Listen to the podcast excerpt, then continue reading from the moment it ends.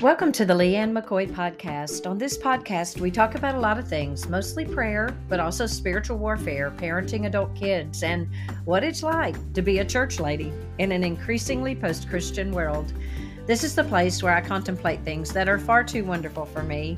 It's also where I share interviews with people whose lives have greatly influenced mine, and where I remind you and me that no matter what we're going through, God's got this. I'm Leigh Ann McCoy, and this is my podcast. I thought it would be fun to podcast our way through the Advent season. And in case you need a quick tutorial on the candles and the colors and the weeks, here's what we're doing at our house. Week one, this week, the word is hope, and we're going to light one of our purple candles.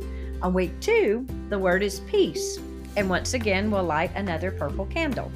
On week three, the word is joy, and joy has its own pink candle in our wreath. On Christmas Eve, the word is love, and this again is a purple candle. We have a five candle wreath. On Christmas Day, we'll light the white candle, and the name is Jesus. So, my goal is to have a podcast each week. Of course, I'll have to pile up a couple of podcasts in that final week in order to get them all in.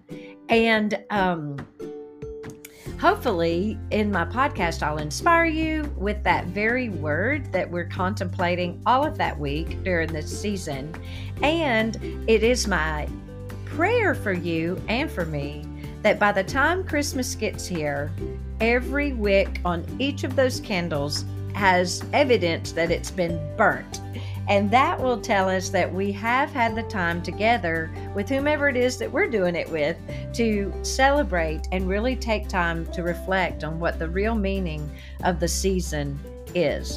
And don't forget, my friends, the holidays belong to the Lord.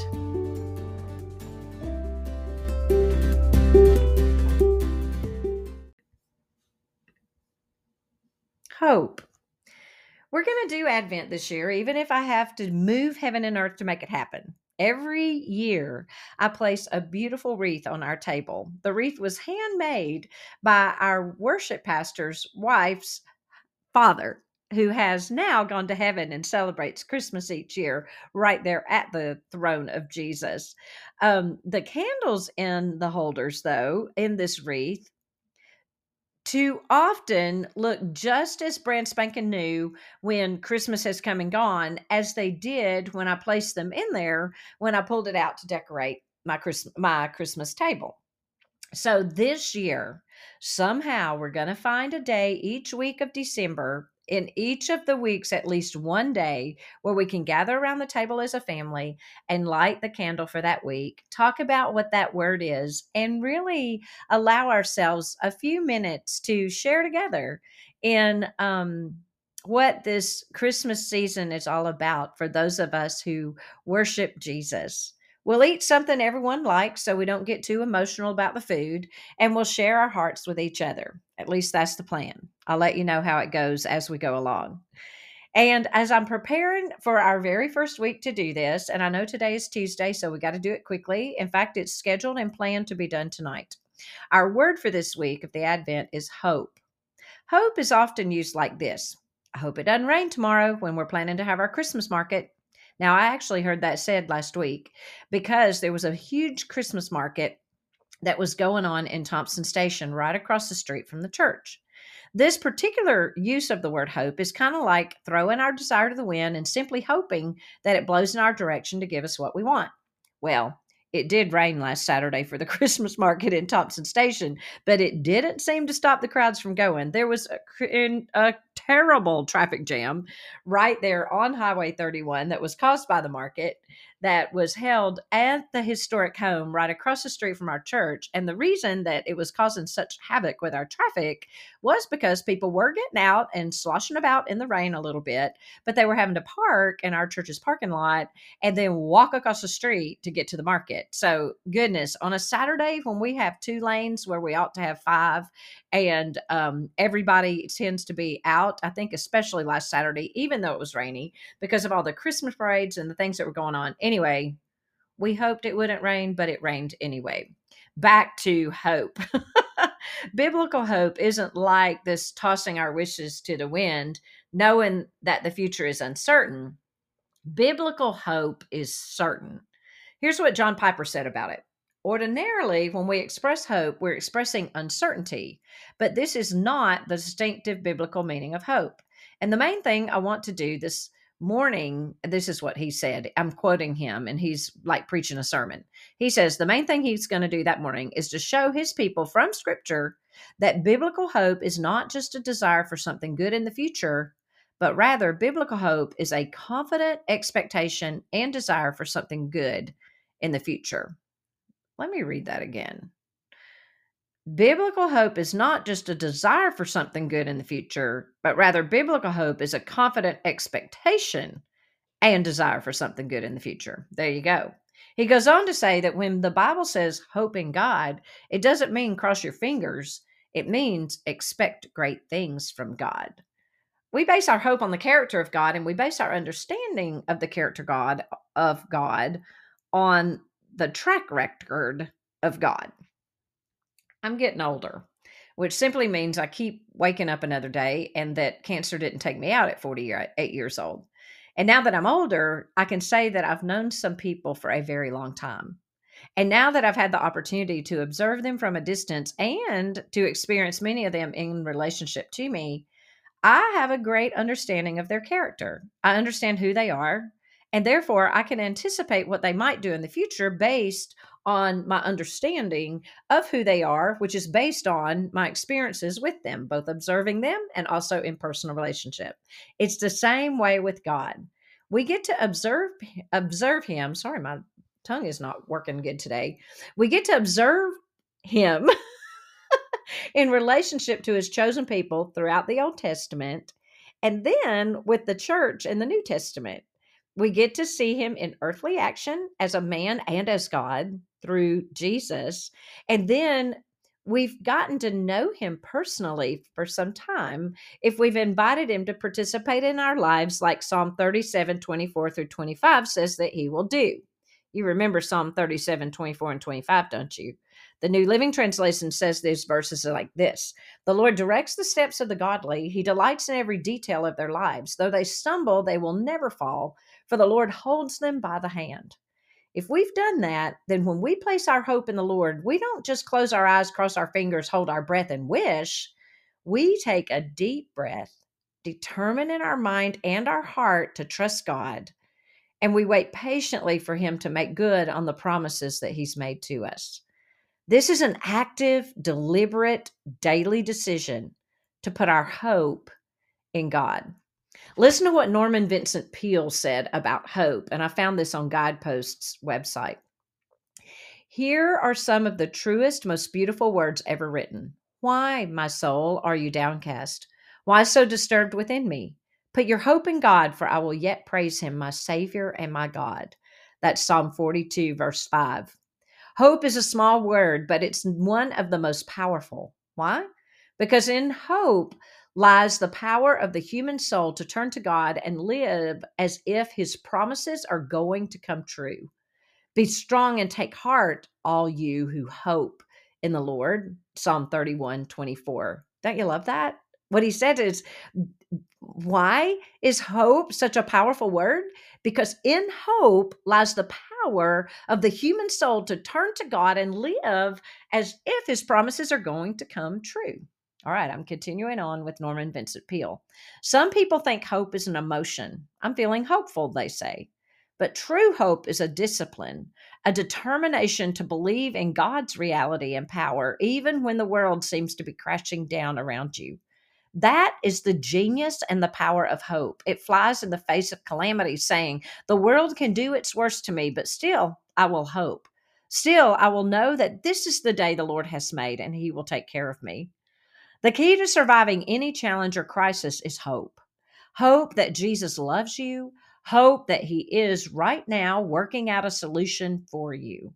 Hope that the future you place in His hands will be better than the present you hold on your own. For I know the plans I have for you, declares the Lord plans to prosper you and not to harm you, plans to give you hope and a future. You know that verse, Jeremiah 29 11. Practice this hope, even if you have to will yourself to do it. With its power, you will overcome all things. Those who hope in the Lord will renew their strength. They will soar on wings like eagles. They will run and not grow weary. They will walk and not be faint.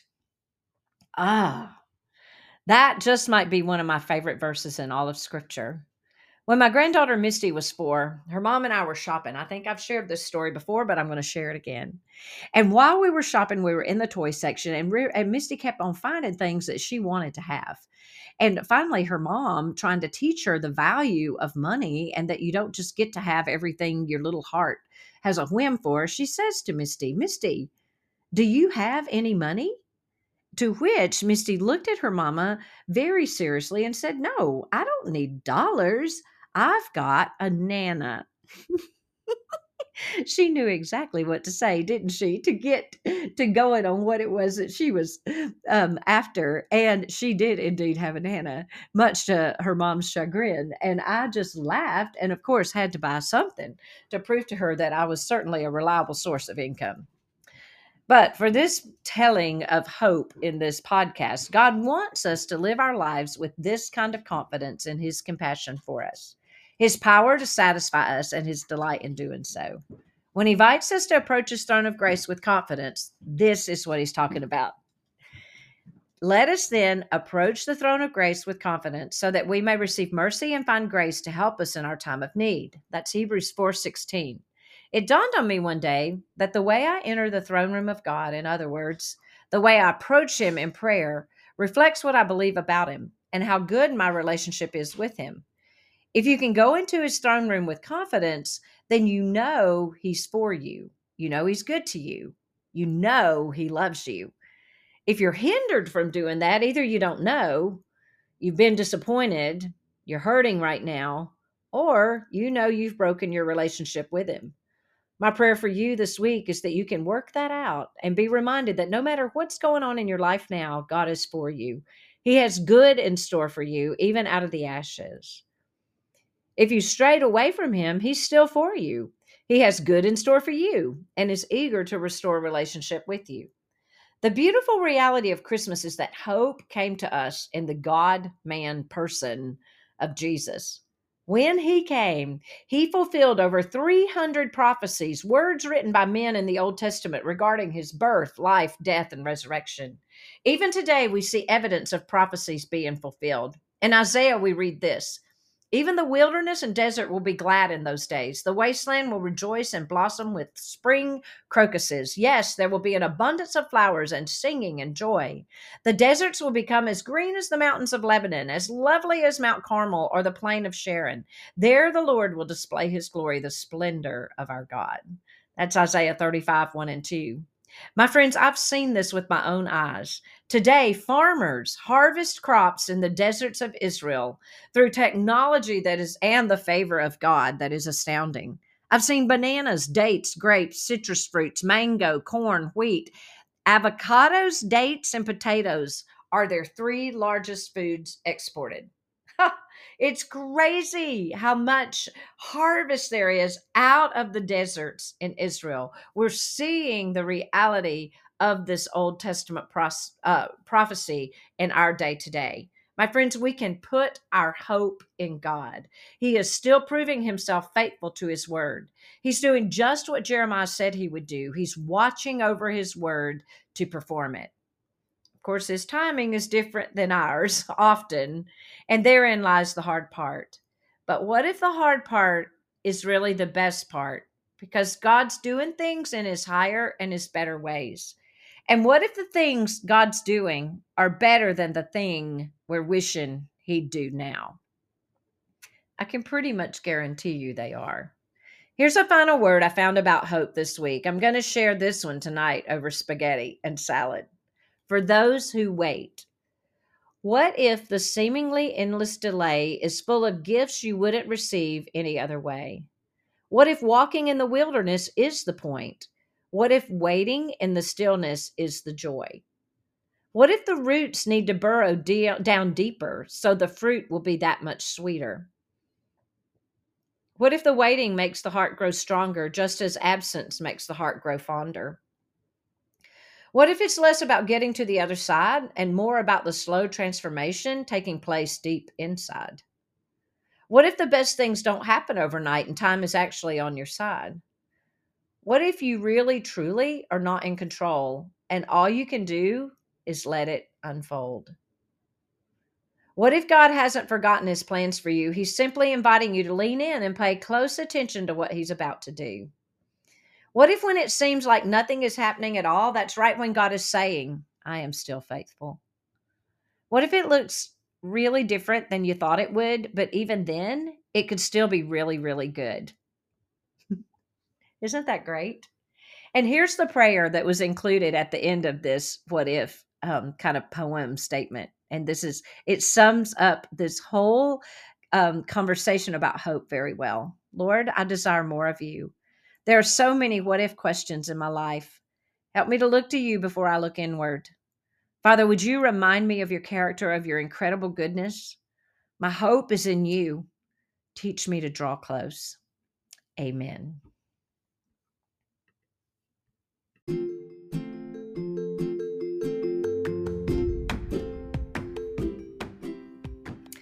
Thank you, as always, for listening to my podcast. I do hope that you are preparing for a very special Christmas celebration in your home. I hope that you experience God in rich ways throughout the season. We're still offering our special little Trust Him More gift box for all the women in your life. In this box, you'll find one of our great Trust Him More t shirts, a Trust Him More journal, um, a copy of my book, A Woman's Guide to Hearing God's Voice, a prayer clinic, God's Got This coffee mug that has gotten rave reviews, by the way. It's just a perfect size, a perfect shape, and it's thick enough to keep your coffee hot. But I'm giving it to you with a couple of my favorite herbal teas, and that is lemon loaf and um, I believe I'm putting a bar of scented soap in this package. Just a lot of fun things that you can give to any woman in your life who you um, just want to bless and maybe encourage them to, uh, again, put their hope, their confident expectation in the Lord as they trust Him more. And as always, please share this podcast with a friend who might need their hope restored. I look so forward to sharing peace with you next week.